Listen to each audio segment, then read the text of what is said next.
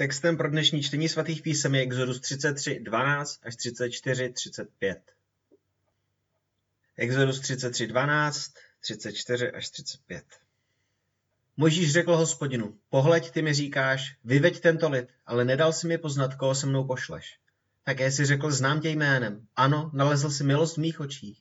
Nuže, jestliže jsem opravdu nalezl milost ve tvých očích, dej mi poznat svou cestu, abych tě poznal, a abych nalezl milost ve tvých očích, a pohleď, že tento národ je tvým lidem. Odpověděl: Moje přítomnost půjde s tebou a dám ti odpočinek. I řekl mu: Jestliže tvá přítomnost nepůjde s námi, nevyváděj nás odsud. Podle čeho se přece pozná, že jsem nalezl milost ve tvých očích, já i tvůj lid? Což pak ne podle toho, že půjdeš s námi, takže budeme odlišeni, já a tvůj lid ode všech národů, které jsou na povrchu země? Hospodin řekl Mojžíšovi: I to, o čem si promluvil, učiním, neboť si nalezl milost v mých očích a znám tě jménem. On řekl: Ukaž mi svou slávu. Odpověděl: Nechám projít kolem tebe všechnu svou dobrotu a zavolám před tebou jméno Hospodin. Smiluji se, nad kým se smiluji, a slituji se, nad kým se slituji. Řekl: Nemůžeš vidět mou tvář, neboť člověk mě nemůže vidět a zůstat naživu. A Hospodin řekl: Zde je místo u mě, zůstaň stát na skále. I stane se, až bude přecházet má sláva, postavím tě do skalní dutiny a položím na tebe svou dlaň, dokud nepřejdu. Pak sejmu svou dlaň a uvidíš má záda, ale má tvář nebude vidět. Hospodin řekl Mojžíšovi: Vytesej si dvě kamenné desky, stejné jako ty první, a napíši na desky slova, která byla na prvních deskách, jen si roztřískal. Buď ráno připraven. Vystoupíš ráno na horu Sinaj a zůstaneš tam přede mnou stát na vrchole hory. Nikdo s tebou nevystoupí a nikdo se neukáže na celé hoře, ani brav či skot se nebude pást směrem k té hoře. Mojžíš vytesal dvě kamenné desky, stejné jako ty první. Časně z rána vstal a vystoupil na horu Sinaj, jak mu Hospodin přikázal, a vzal sebou dvě kamenné desky. Hospodin se stoupil v oblaku, stál tam s ním a zavolal jméno Hospodin. Hospodin prošel kolem něho a zavolal: Hospodin, Hospodin, Bůh soucitný a milostivý, pomalý k hněvu, hojný v milosrdenství a věrnosti. Zachvává milosrdenství tisícům, snímá vinu, přestoupení a hřích. Jistě však nenechá viníka bez trestu. Navštěvuje s trestem vinu otců na synech i na synech synů na třetí i čtvrté generaci. Mojžíš rychle poklekl na zem, klaněl se a řekl: Jestliže jsem nalezl milost ve tvých očích, panovníku, a jde panovník v našem středu, přestože je to lid tvrdé šíje. Odpusť naši vinu a náš hřích a přijmi nás do dědictví. On řekl: Hle, uzavírám smlouvu. Před celým tvým lidem učiním divy, jaké nebyly stvořeny na celé zemi ani v žádném národě. A celý národ, uprostřed něhož si, uvidí Hospodinovo dílo, protože to, co s tebou učiním, bude vzbuzovat hrůzu. Dbej na to, co ti dnes přikazuji. Hle, vyženu před tebou Emorejce, Kenánce, Chetejce, Perizejce, Chivejce a Jebusejce. Měj se na pozoru, abys neuzavřel smlouvu s obyvateli země, do níž jdeš, jinak budou léčkou ve tvém středu. Naopak, jejich oltáře strhněte, jejich posvátné sloupy roztřískejte, jejich posvátné kůly pokácejte. Nebudete se klanět jinému bohu, neboť Hospodin, jehož jméno je žárlivý, je Bůh žárlivý. Neuzavírej smlouvu s obyvateli země. Budou chodit smilnit se svými bohy, budou obětovat svým bohům a pozvou tě. Budeš jíst jejich obětních chodů a budeš si brát z jejich dcer pro své syny a jejich dcery budou chodit smilnit za svými bohy a přivedou tvé syny, aby chodili smilnit za jejich bohy. Slité bohy si nedělej. Budeš zachvávat svátek nekvašených chlebů. Po sedm dní budeš jíst nekvašené chleby, jak jsem ti přikázal, v určený čas měsíce Abíbu, neboť v měsíci Abíbu si vyšel z Egypta. Všechno, co otvírá lůno, patří mně, každý samec ze tvého dobytka, prvorozené ze skotu i ovcí.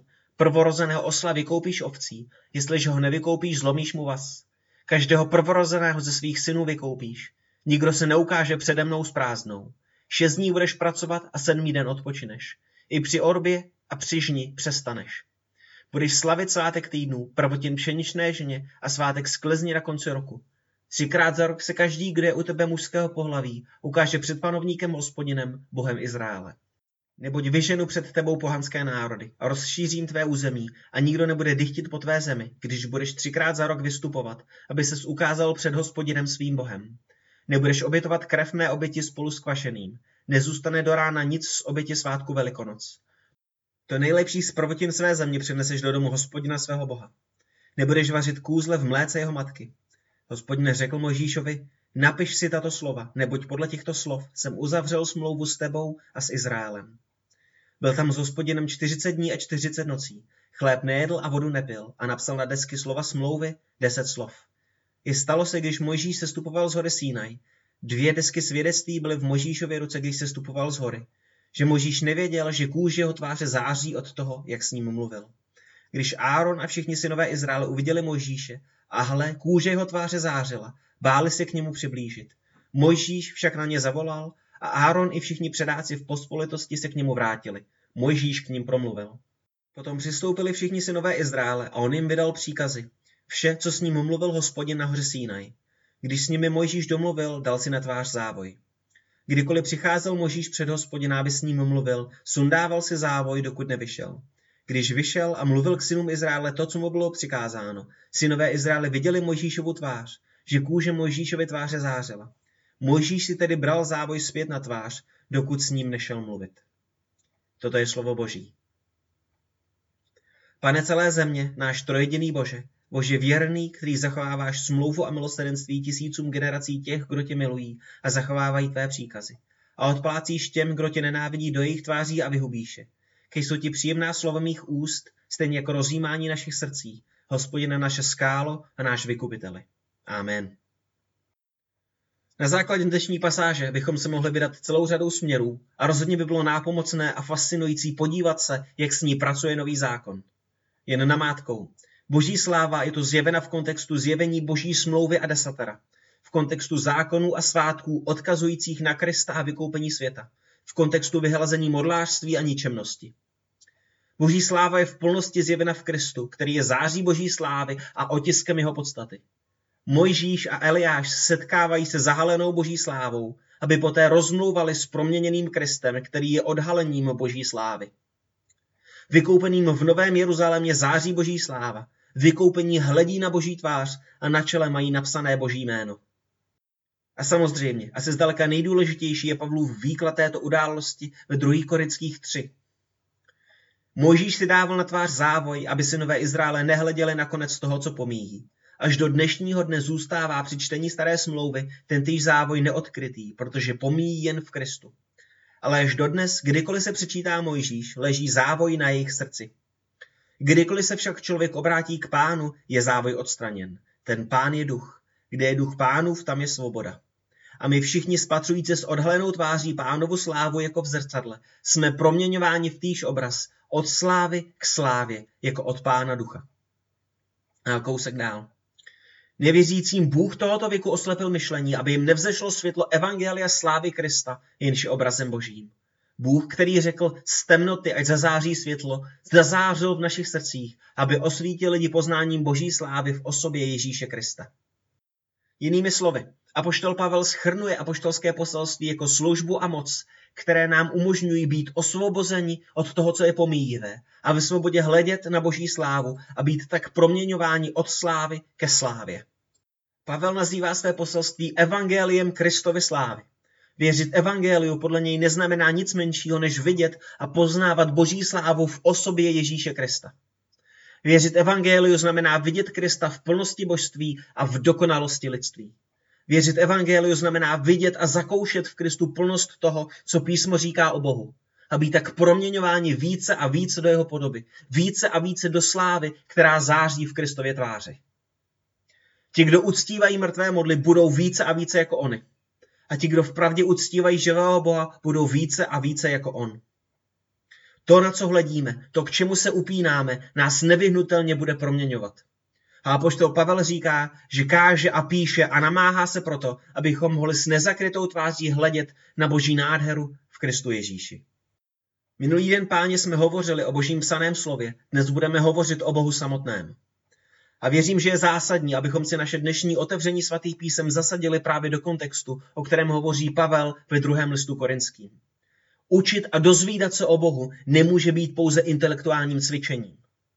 Jak zakrnělá a kamenná musí naše srdce být, jestli nás poznávání Boha, který se nám dal ve svém synu, nevede k radosti, k nadšení, k chvále, k pohnutí, které je mnohem hlubší, než jsou slova schopná vyjádřit.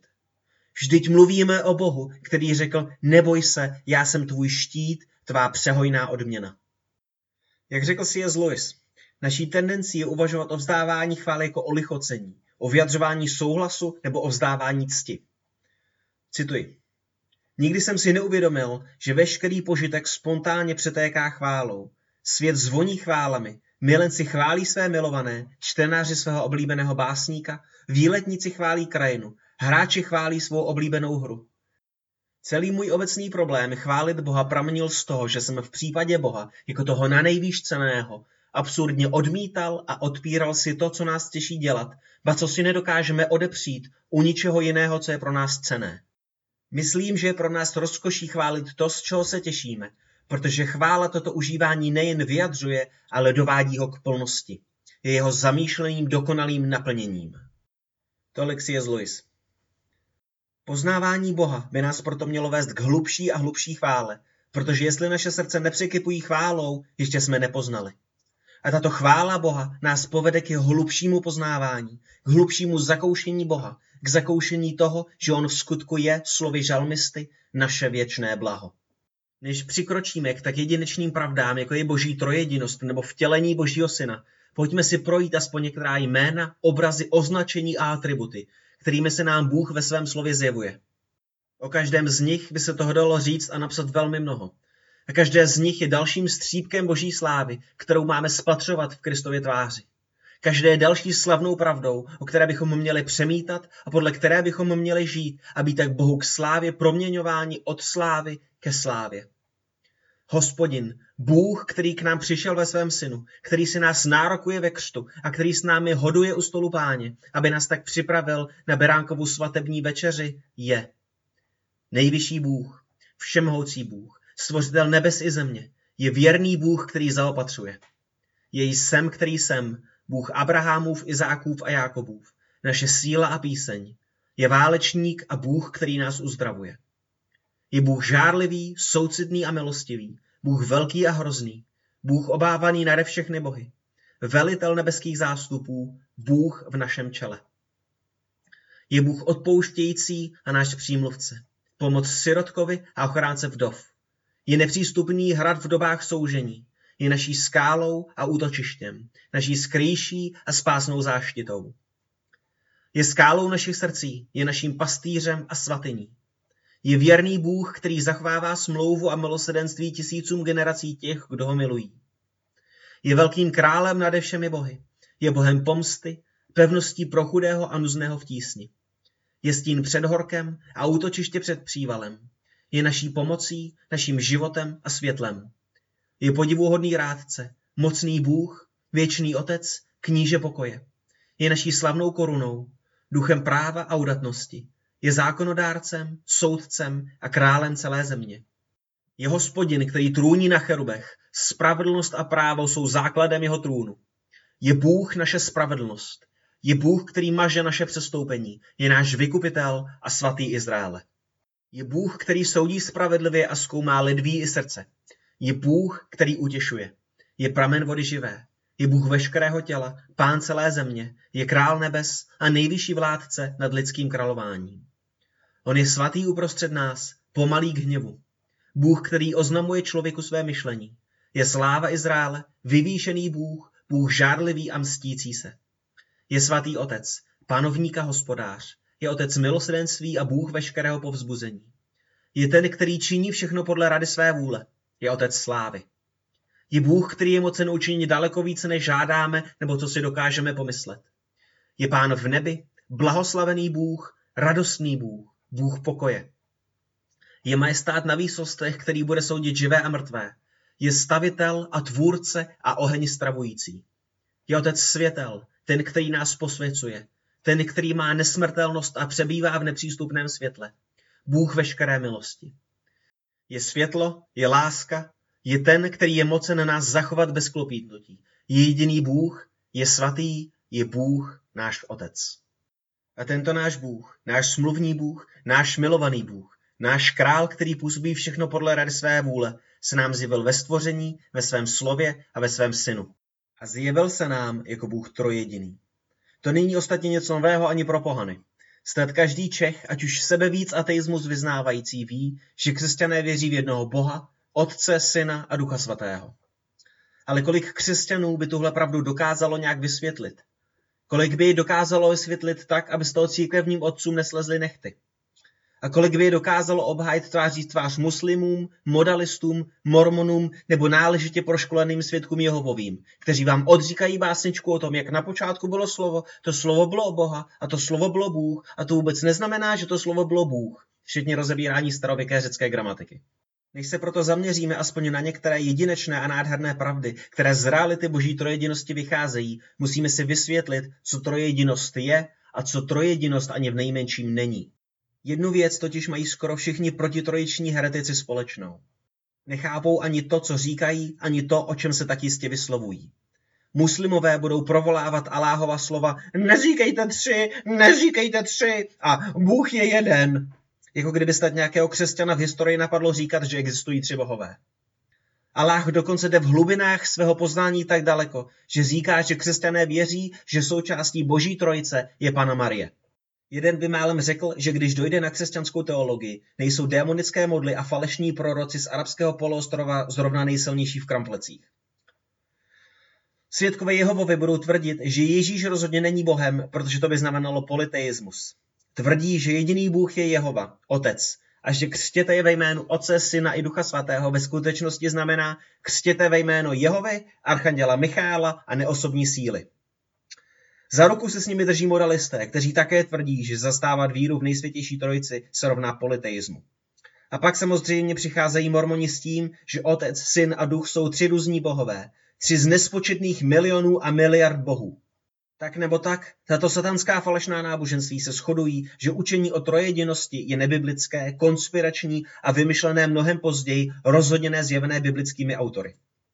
A samozřejmě najdou se i tací, kteří hrdině prohlásí, že slovo trojice nebo trojediný se v Bibli nikdy nevyskytuje a proto se ani nemůže jednat o biblické učení. V Bibli se ale neobjevuje ani slovo Bible, ba dokonce ani biblické učení.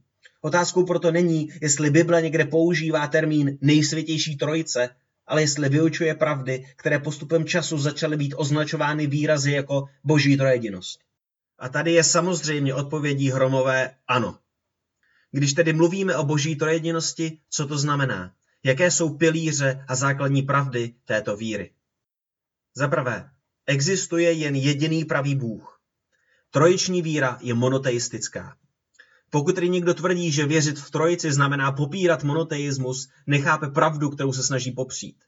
Takže právě vyletěli z okna muslimští apologetové. Snad budou od té lásky, aby dole chytali jehovisty, protože ti letí hned za nimi. Takže znovu. Existuje jen jediný skutečný osobní Bůh. Popírat tuto pravdu znamená tvrdit, že existuje více bohů. Znamená to přiklonit se k polyteismu. Do této kategorie spadají různá pohanská náboženství. Hinduismus, mormonismus a tak dále. Písmo nám tuto základní pravdu existence jediného boha předkládá prakticky neustále. A proto jen pár veršů. Izraeli, tobě bylo dáno vidět a poznat, že Hospodin je Bůh a nikdo jiný kromě něj. Deuteronomium čtyři třicet pět. Slyš, Izraeli, Hospodin je náš Bůh, Hospodin jediný. Deuteronomium šest čtyři. Vždyť všichni bohové národů jsou nicotnosti, Hospodin však učinil nebesa. Žalm devadesát šest pět. Vy jste mými svědky, je Hospodinův výrok, jste mým otrokem, kterého jsem vyvolil, abyste poznali a uvěřili mi a porozuměli, že to jsem já. Přede mnou nebyl stvořen žádný Bůh a ani po mně žádný nebude. Izajáš čtyřicet tři deset. Toto praví Hospodin, král Izraele a jeho vykupitel, Hospodin zástupů. Já jsem první a já jsem poslední. Kromě mne není žádný Bůh. Kdo jako já to může vyhlásit a oznámit? Ať to přede mnou se řadí od doby, kdy jsem postavil lid dávný. A věci přicházející, které teprve přijdou a tím oznámí. Nestrachujte se a nebuďte ochromeni. Což ti to odedávna nezvěstuji a neoznamuji? Vy jste mými svědky. Což pak je Bůh kromě mne? Není jiná skála, o žádné nevím. Izajáš čtyřicet čtyři šest až osm. Já jsem Hospodin a jiného není. Kromě mě není boha. Přepásám tě, ačkoliv mě neznáš, aby poznali od východu slunce i ti od jeho západu, že není nikdo mimo mě. Já jsem Hospodin a jiného není. Izajáš čtyřicet pět pět až šest. Je totiž jeden Bůh, jeden je také prostředník mezi Bohem a lidmi, člověk Kristus Ježíš. první Timoteovi dva pět. A samozřejmě, tím biblické svědectví ani zdaleka nekončí. My bychom tu ale pro teď skončit mohli. Tak jako v případě celé řady dalších pravd o Bohu, pro další studium určitě dobře poslouží historická vyznání jako belgická konfese nebo westminsterské vyznání víry, kde najdete celou řadu biblických odkazů a můžete pokračovat dál a dál. Za druhé, dalším základním trojičním pilířem je, že tento jeden Bůh od věčnosti existuje ve třech osobách, jako Otec, Syn a Duch Svatý. Svatá písma nikde neoznačují Otce za Syna, Syna za Ducha nebo Ducha za Otce. Místo toho nám ukazují něco z jejich vzájemného vztahu a fungování. Ježíš, vtělený Syn, se modlí k Otci. Otec a Syn společně posílají Ducha. Otec a Syn skrze Ducha přicházejí k věřícím, když jsou věřící poslušní vůči Božím přikázáním.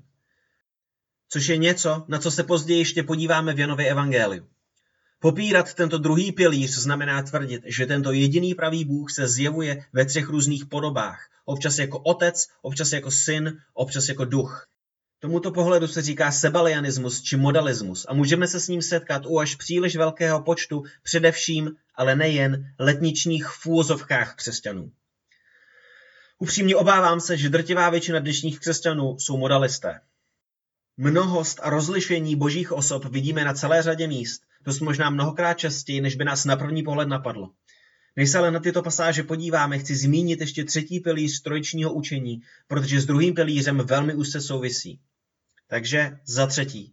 Tyto osoby jsou jedné podstaty, jsou stejně božské a věčné.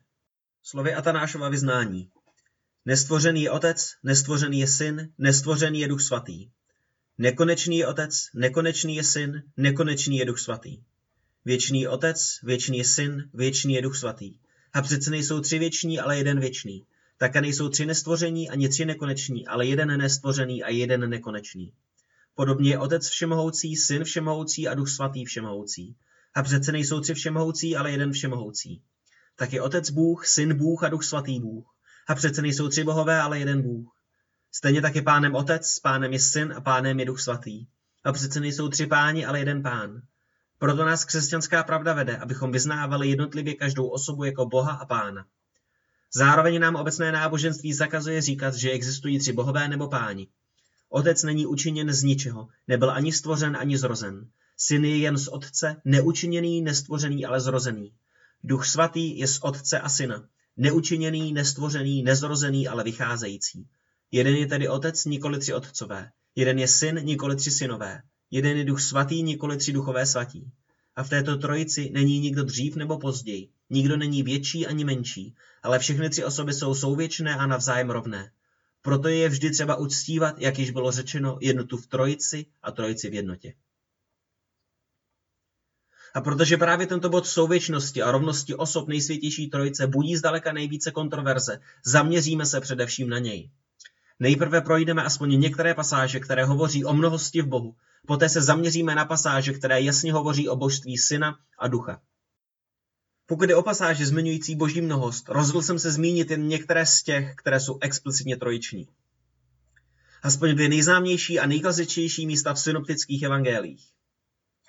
Když byl Ježíš pokřtěn, vystoupil hned z vody a hle, otevřela se mu nebesa a spatřil Ducha Božího, jak sestupuje jako holubice a přichází na něho. A hle, ozval se hlas z nebes, který říkal, toto je můj Syn, milovaný, v němž jsem nalezl zalíbení. Matouš tři, šestnáct až sedmnáct. Ježíš přistoupil a promluvil k nim. Byla mi dána veškerá pravomoc na nebi i na zemi. Jděte tedy a čiňte učedníky ze všech národů. Křtěte ve jméno Otce i Syna i Ducha Svatého a učte zachovávat všechno, co jsem vám přikázal. A hle, já jsem s vámi po všechny dny až do skonání tohoto věku. Amen. Matouš dvacet osm, osmnáct až dvacet. Celá poslední promluva Pána Ježíše v Janově evangeliu přetéká trojičním jazykem. Jestliže mne milujete, zachovejte má přikázání. A já požádám Otce a on vám dá jiného zastánce, aby byl s vámi na věčnost. Ducha pravdy, jejíž svět nemůže přejmout, protože ho nevidí ani nezná. Kdo mě miluje, bude zachovávat mé slovo. A můj Otec ho bude milovat. Přijdeme k němu a učiníme si u něho příbytek. Zastánce, Duch Svatý, kterého Otec pošle v mé jménu, ten vás naučí všemu a připomene vám všechno, co jsem vám řekl. Až přijde zastánce, kterého vám pošlu od Otce, Duch pravdy, jenž vychází od Otce, ten o mně vydá svědectví. Když však přijde on, Duch pravdy, uvede vás do veškeré pravdy, neboť nebude mluvit sám ze sebe, ale bude mluvit to, co uslyší. Oznámí vám i to, co má přijít. On mne oslaví, neboť z mého vezme a oznámí to vám. Všechno, co má otec, je mé. Proto jsem řekl, že z mého bere a vám to oznámí. Trojiční vyjadřování nám předkládají i epištoly. Vždyť Boží království není pokrm a nápoj, nýbrž spravedlnost a pokoj a radost v Duchu Svatém. Kdo takto slouží Kristu, je milý Bohu a lidé ho mají v úctě. Římanům čtrnáct, sedmnáct až osmnáct. Přece však jsem vám psal místy směleji, jako připomínku pro vás, pro milost, která mi byla dána od Boha, abych byl služebníkem Krista Ježíše mezi pohany. Konám posvátnou službu při evangeliu Božím, aby se pohané staly příjemnou obětí, posvěcenou Duchem Svatým. Prosím vás, bratři, skrze našeho Pána Ježíše Krista a skrze lásku Ducha, zápaste se mnou v modlitbách za mne k Bohu. Římanům patnáct. Jsou rozdíly v darech milosti, ale tentýž Duch. Jsou rozdíly v službách, ale tentýž Pán. A jsou rozdíly v působení, ale tentýž Bůh, který působí všechno ve všech. první Korinským dvanáct. Ten, kdo nás upevňuje spolu s vámi v Kristu a pomazal nás, je Bůh. On nás také zapečetil a do našich srdcí dal Ducha jako závdavek. druhý Korinským jedna. Milost Pána Ježíše Krista, Boží láska a společenství Svatého Ducha se všemi vámi. Amen. druhý Korinským třináct. Kromě toho, že celá první kapitola listu Efeským je strukturovaná podle vykupujícího díla Otce, usmiřujícího díla Syna a posvěcujícího díla Ducha, list Efeským obsahuje i nádherná vyjádření jako Kristus přišel a zvěstoval pokoj vám, kteří jste byli daleko, a pokoj těm, kteří byli blízko, neboť skrze něho jedni i druzí máme přístup k Otci v jednom duchu. Z toho důvodu klekám na kolena před Otcem našeho Pána Ježíše Krista, po němž má své jméno každá rodina v nebesích i na zemi, aby vás podle bohatství své slávy posílil mocí skrze svého ducha na vnitřním člověku, aby Kristus skrze víru přebýval ve vašich srdcích. Je jedno tělo a jeden duch, jako jsme byli i povoláni v jedné naději svého povolání. Jeden Pán, jedna víra, jeden křest, jeden Bůh a Otec všech, ten nade všemi, skrze všechny a ve všech nás. V druhém listu Tesalonickým čteme.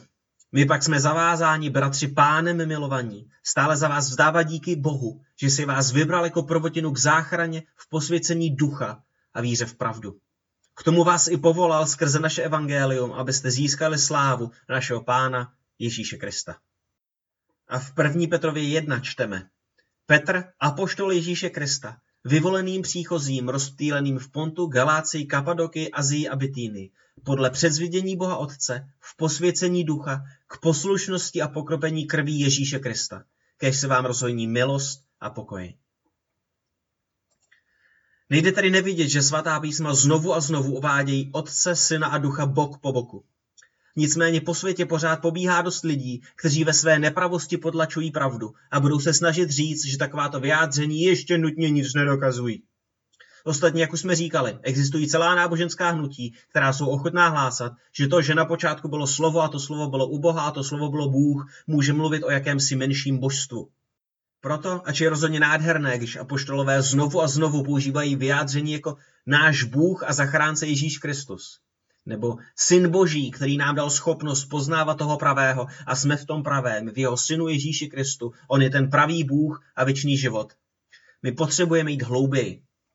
Otázka, jestli je Ježíš Bohem, nic neřeší, protože většinou ani ti největší sektáři nepopřou, že Ježíš je svým způsobem božský. Jen ho prostě napíšou jako Boha s malým b. Proto otázka, na které záleží, je, jestli je Ježíš hospodinem, jestli je monoteistickým bohem Bible. A odpovědí je samozřejmě ano. Opět, mohli bychom rozebírat desítky pasáží, ale pro teď jich zmíníme jen pár. Evangelista Matouš nám o Pánu Ježíši říká, že je Immanuel, Bůh s námi, ale říká nejen to. Říká, že anděl zvěstoval jeho narození Josefovi se slovy, dáš mu jméno Ježíš, neboť on vysvobodí svůj lid z jeho hříchů. Tady se jedná o naplnění zaslíbení zmiňovaného mimo jiné v žalmu sto třicet osm a v Izajáši třicet pět čtyři. U Hospodina je milosrdenství, hojné je u něho vykoupení. On vykoupí Izrael ze všech jeho nepravostí. Řekněte těm, kdo mají ustrašené srdce, buďte silní, nebojte se, hle, váš Bůh, on sám přijde a zachrání vás. Hospodin, Bůh, přijde a zachrání svůj lid z jeho hříchů. Pán Ježíš je Bůh s námi, Bůh, který přišel a který zachraňuje svůj lid z jeho hříchů. To znamená, že Pán Ježíš Kristus je Hospodin. Prorok Izajáš nám říká, že až Hospodin přijde ke svému lidu, aby usmířil jeho viny, půjde před ním hlas, který volá v pustině. Připravte cestu Hospodinovu, napřímte v pustině silnici pro našeho Boha.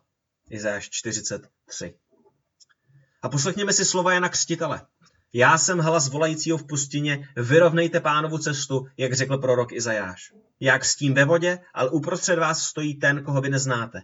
To je ten, který přichází za mnou, který byl přede mnou. Jemu nejsem hoden rozvázat řemínek jeho sandálu. Apoštol Jan nám říká, že tyto věci se udály v Betánii za Jordánem, kde Jan křtil. Druhého dne Jan uviděl Ježíše, jak k němu přichází a řekl, hle beránek boží, který snímá hřích světa. Toto je ten, o němž jsem řekl, za mnou přichází muž, který je přede mnou, neboť byl dříve než já.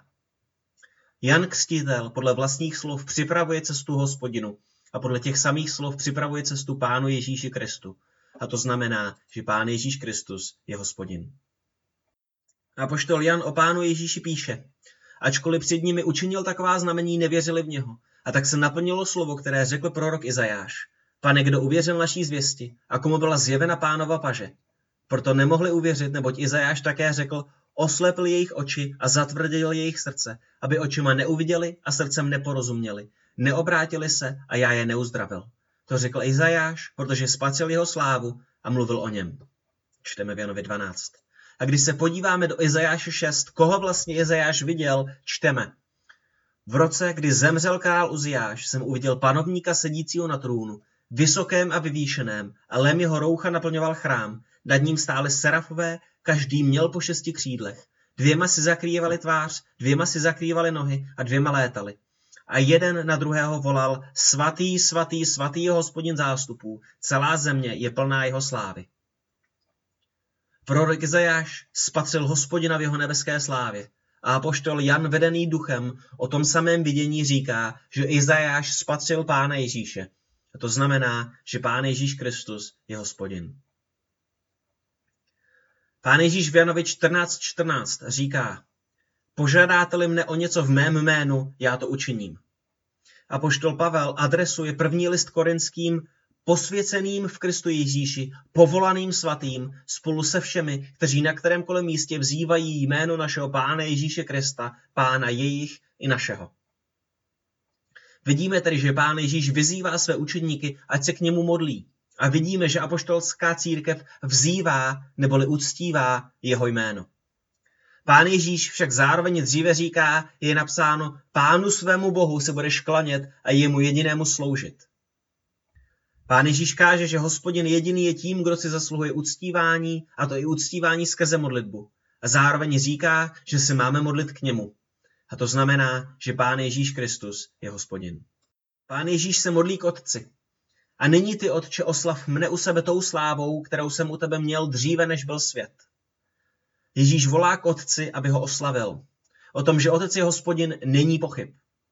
V Izajáši čtyřicet osm jedenáct však Hospodin říká, svou slávu jinému nedám. Pokud Hospodin někomu dává slávu, pak jedině sám sobě. A to znamená, že Pán Ježíš Kristus je Hospodin. Když apoštol Pavel vysvětluje své evangelium v listu Římanům, říká, vyznáš-li svými ústy Pána Ježíše a uvěříš-li ve svém srdci, že ho Bůh vzkřísil z mrtvých, budeš zachráněn. Neboť každý, kdo by vzýval Pánovo jméno, bude zachráněn. Římanům deset, devět a třináct. Apoštol Pavel říká, že kdo uvěří v Ježíše, kdo bude vzývat Ježíšovo jméno, bude spasen. A svůj argument podkládá citací z knihy proroka Joele. Joel píše, i stane se, že každý, kdo bude vzývat Hospodinovo jméno, se zachrání. Spása je tedy skrze vzývání Ježíšova jména, protože z Joele víme, že spása je skrze vzývání Hospodinova jména. A to znamená, že Pán Ježíš Kristus je Hospodin. Autor listu Židům o Pánu Ježíši píše, on je září boží slávy a otiskem jeho podstaty, všechno nese svým mocným slovem. Vidíme, že Pán Ježíš je tady tím, kdo udržuje svět v chodu. Celé stvoření je neseno Ježíšovým slovem a Ježíšovou mocí. Písmo však znovu a znovu opakuje, že tím, kdo udržuje svět v chodu, je Hospodin. Tohle je něco, co vidíme v Žalmu sto čtyři, v Žalmu sto čtyřicet pět, v Matouši deset, v Efeským jedna jedenáct.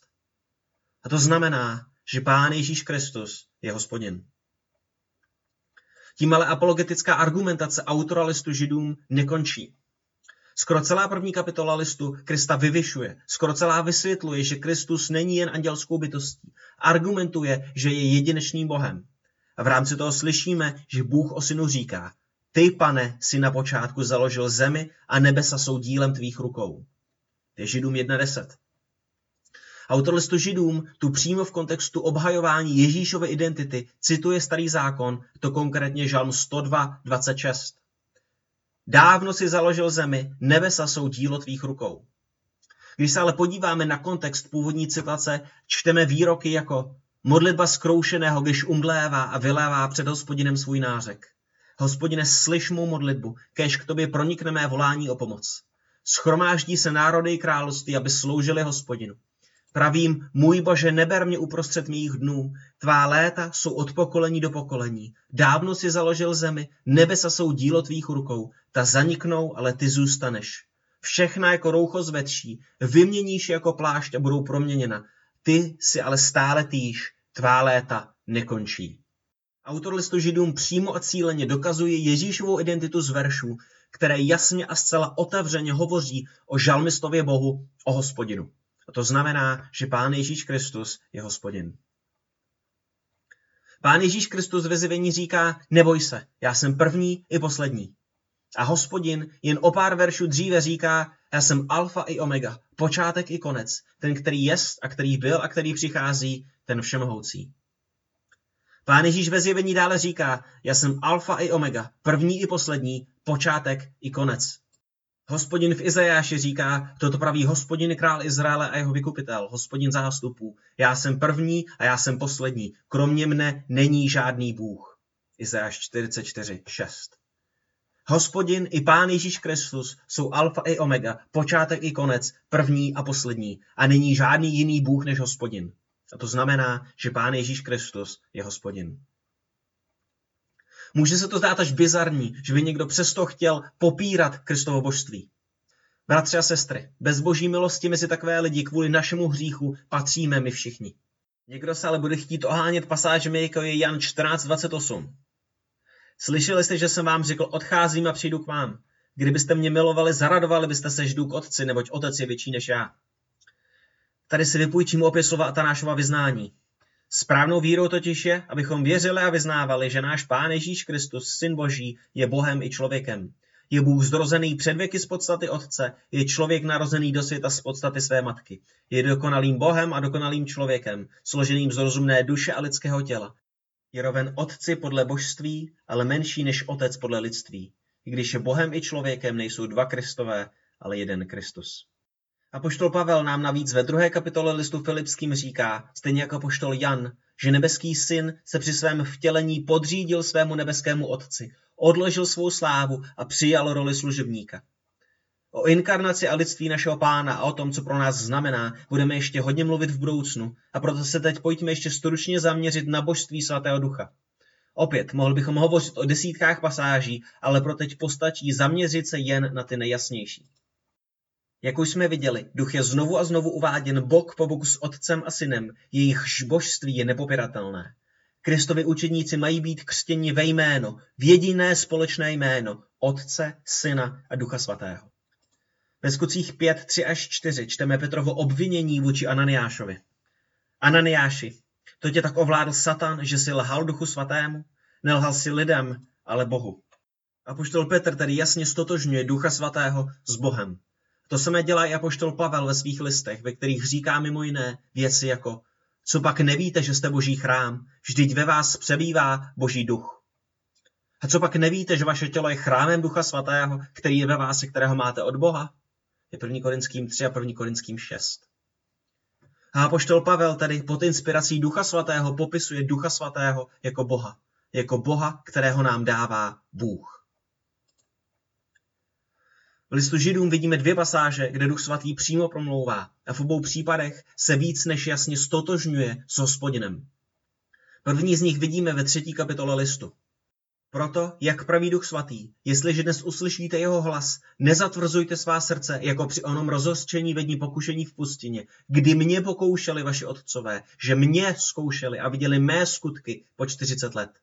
Proto jsem se na toto pokolení rozhněval a řekl jsem, stále bloudí srdcem, oni nepoznali mé cesty.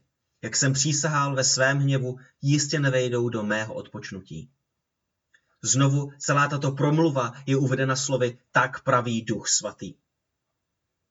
Druhým místem je desátá kapitola, kde autor listu Židům vysvětluje charakter nové smlouvy. Říká, že dokonalost Kristovy oběti nám dosvědčuje i Duch svatý, neboť po slovech toto je smlouva, kterou s nimi uzavřu po těch dnech, praví Pán. Budu dávat své zákony do jejich srdce a napíši je do jejich mysli. A dodává, a na jejich hříchy a jejich nepravosti již nikdy nevzpomenu. Když se to řekneme zkráceně, Duch svatý svědčí, neboť dodává, na jejich hříchy již nikdy nevzpomenu. Duch svatý je Bohem, který nedovolil Izraeli vstoupit do Kenánu a je Bohem, který odpouští hříchy a sepisuje novou smlouvu. A to znamená, že Duch svatý není nikdo jiný než Hospodin. A protože někomu by se to mohlo zdát málo, pojďme si shrnout, co o sobě Duch v písmu říká dál. Je možné se proti němu rouhat. Je věčný a zůstává na věky. Je všudy přítomný a koná Ježíšovy zázraky a pohání svou mocí boží apoštoly.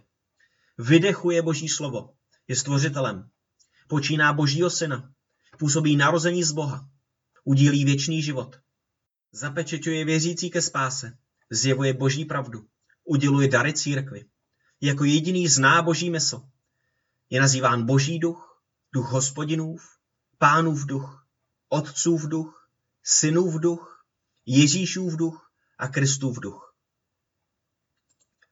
Jak vidíme, krom toho, že Duch svatý je Bohem otevřeně nazýván, písmo nám zjevuje, že Duch sdílí boží vlastnosti, koná boží dílo a i jeho samotné jméno je pevněji než nerozdělitelně spojeno s ostatními božskými osobami trojediného Boha. Asi začíná být zjevné, že trojiční teologie není něčím volitelným, nepodstatným a vedlejším.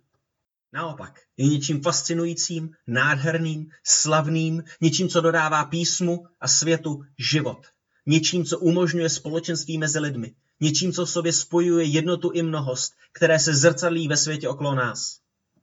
A abychom se mohli ponořit do nádhry těchto pravd ještě hlouběji, chci zmínit slovo, jehož otcem je svatý Řehoř z Naciancu, známý kapadocký církevní otec čtvrtého století, také zvaný Řehoř bohoslovec.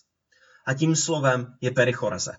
Perichoreze neboli otáčení je teologickým termínem, který označuje vzájemné společenství a prolínání a přebývání jednotlivých osob nejsvětější trojice. Je označením pro tanec lásky, radosti, společenství a oslavování, který od věků a na věky víří v trojjediném Bohu a do něhož jsme zváni. A protože vím, že to pořád může znít trochu zvláštně, nechám vysvětlení na Pánu Ježíši v Janově evangeliu. Opět bychom mohli vybrat nespočet pasáží, ale omezíme se jen na tři. Za prvé, kdo má moje přikázání a zachovává je, ten mě miluje. A kdo mě miluje, bude milován od mého Otce. Já ho budu milovat a zjevím mu sám sebe. Kdo mě miluje, bude zachovávat mé slovo a můj Otec ho bude milovat. Přijdeme k němu a učiníme si u něho příbytek. Kdo mne nemiluje, nezachovává má slova. A slovo, které slyšíte, není moje, ale Otce, který mne poslal. Vidíme, že láska k Bohu je definovaná ne prázdnými pocity, ale pravdou a poslušností. Vidíme, že boží přikázání nejsou jen nástrojem k tomu, jak můžeme a máme ctít Boha, milovat naše bližní a přinášet tu zdravní světu. Jsou i darem, díky kterému můžeme mít skrze ducha společenství se synem a otcem. Naše duchem uschopněná poslušnost je něčím, čím můžeme a máme těšit Boha. Ale v první řadě je něčím, skrze co přichází Bůh k nám a skrze co nás v lásce uschopňuje k další poslušnosti. Je něčím, skrze co jsme přibíráni ke společenství trojediného Boha. Za druhé, jako Otec miluje mne, tak i já miluji vás. Zůstaňte v mé lásce.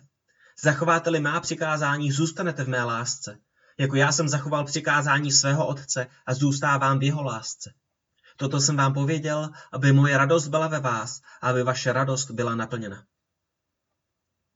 Poslušnost vůči božím přikázáním je něčím, co buduje a pěstuje lásku mezi námi a Bohem.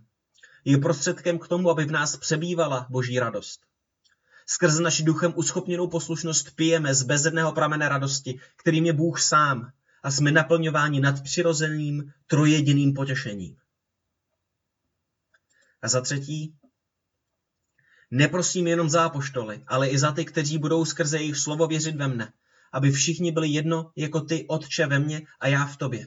Aby i oni v nás byli jedno, aby svět věřil, že jsi mne poslal ty.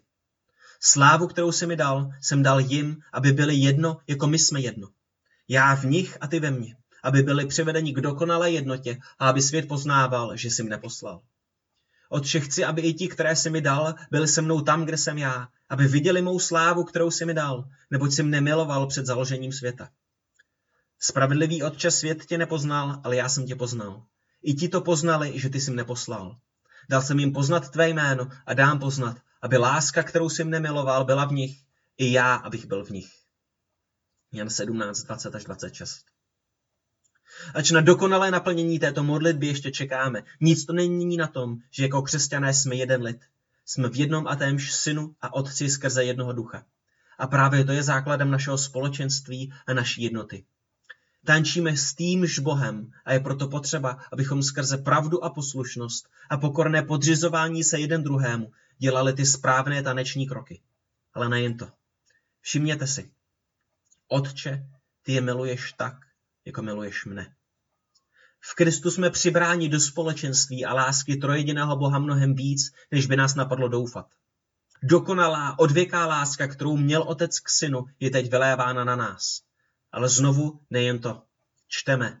Dal jsem jim poznat tvé jméno a dám poznat, aby láska, kterou jsem nemiloval, byla v nich. I já, abych byl v nich. Aby láska, kterou jsem nemiloval, byla v nich. Bůh Otec v tomto společenství miluje Syna skrze nás. Vylevá do nás svou lásku k Synu a potěchu ze Syna, aby naplňoval nás a aby naplňoval naši lásku a radost a směřoval je dokonale k Synu, abychom se jako jediný lid plněji a plněji a dokonalej a dokonalej radovali ze Syna s Otcem a z Otce se Synem skrze Ducha. Abychom dál a plněji spatřovali boží slávu v Kristově tváři a byli proměňováni od slávy ke slávě, tak se plněji a dokonaleji radovali ze Syna a Otce. A to je slavná přítomnost. Mnohem slavnější, než co nás napadne, když se řekne láska k Bohu nebo společenství církve. A je to ještě slavnější budoucnost, ke které dorůstáme jako jednotlivci i jako církev. Kež je to něco, co nás bude proměňovat den za dnem. Kež je to něco, k čemu budeme upínat své myšlenky a budeme se více a více radovat z dobré zprávy Kristovy nádhery. A protože z boží milosti takto dorůstáme už tisíce let, chci, abychom mohli okusit něco z jednoty, kterou máme v Bohu napříč staletími. Chci, abychom si připomenuli, co o Kristu a o našem trojjediném Bohu říkali naši otcové ve víře a mohli se radovat společně s nimi. Budeme číst závěr Polikarpova dopisu Filipským, sepsaným mezi roky sto deset a sto čtyřicet, pak krátký úryvek listu Diognetovi z poloviny druhého století, pak závěr velikonočního kázání Melitona ze Sard zhruba z té samé doby. Polikarpův list Filipským. Bůh a Otec Pána Ježíše Krista a sám věčný velekněz Bůh Ježíš Kristus, nechť vás posiluje ve víře, pravdě, mírnosti, laskavosti, trpělivosti, snášenlivosti a čistotě. Ať vám dá účastenství mezi svými svatými, s vámi pak i nám a všem ve světě, kteří uvěří v našeho Pána Ježíše Krista a jeho Otce, jenž jej vzkřísil z mrtvých. List Diognetovi. Sám vládce a stvořitel všeho, Bůh, seslal z nebes mezi lidi pravdu a svaté nepostižitelné slovo vložil do jejich srdcí. Neposlal lidem, jak by se někdo domníval, nějakého služebníka či anděla, knížete nebo někoho z těch, kteří řídí zemi, nebo někoho z těch, jimž je svěřena péče a nebeské věci. Poslal samého tvůrce a stvořitele všeho, skrz nějž stvořil nebesa, mořím vymezil hranice. Jeho tajemství věrně střeží všechny hvězdy. Od něho přijalo slunce moc střežit běh dnů. Jeho poslouchá měsíc, aby v noci svítil. Na jeho rozkaz doprovázejí hvězdy měsíc na jeho dráze. On všechno řídí, vymezuje hranice. Jemu je všechno podřízeno. Nebe i co je na nebi. Země i co je na zemi. Moře i co je v moři. Oheň, vzduch, hlubiny, co je ve výšinách i v hlubinách, i co je mezi nimi. Toho k ním poslal. Nuže kdo z lidí by se domýval, že tak učinil z moci chtivosti, či aby naháněl strach? Nikoli. Z dobrotivosti a lásky, jako král poslal syna krále, poslal jej jako Boha, poslal jej k lidem jako člověka. A nakonec Meleton ze Sard. Starý zákon, nové slovo, pomíjející obraz, věčná milost, porušitelný beránek, neporušitelný pán, zabitý jako neposkvrněný beránek, z mrtvých vstalý jako Bůh. Také byl veden jako ovce k zabití, ale nebyl ovcí, a jako beránek mlčenlivý, ale nebyl beránkem. Beránek byl předobraz, skutečnost přišla. Místo beránka tu byl totiž Bůh a místo ovce člověk. V člověku pak Kristus, který toto všechno splnil. Zrozen totiž jako syn a veden jako beránek a jako ovce zabit a jako člověk pohřben vstal z mrtvých jako Bůh, poněvadž přirozeností je Bůh i člověk. Kdo zavěsil zemi, ten je pověšen. Kdo pevně zavěsil oblohu, ten je pevně zavěšen. Kdo všechno pevně podpírá, je upevněn na dřevě. Vládce je uražen, Bůh je zabíjen, král Izraele je zahuben rukou Izraelity.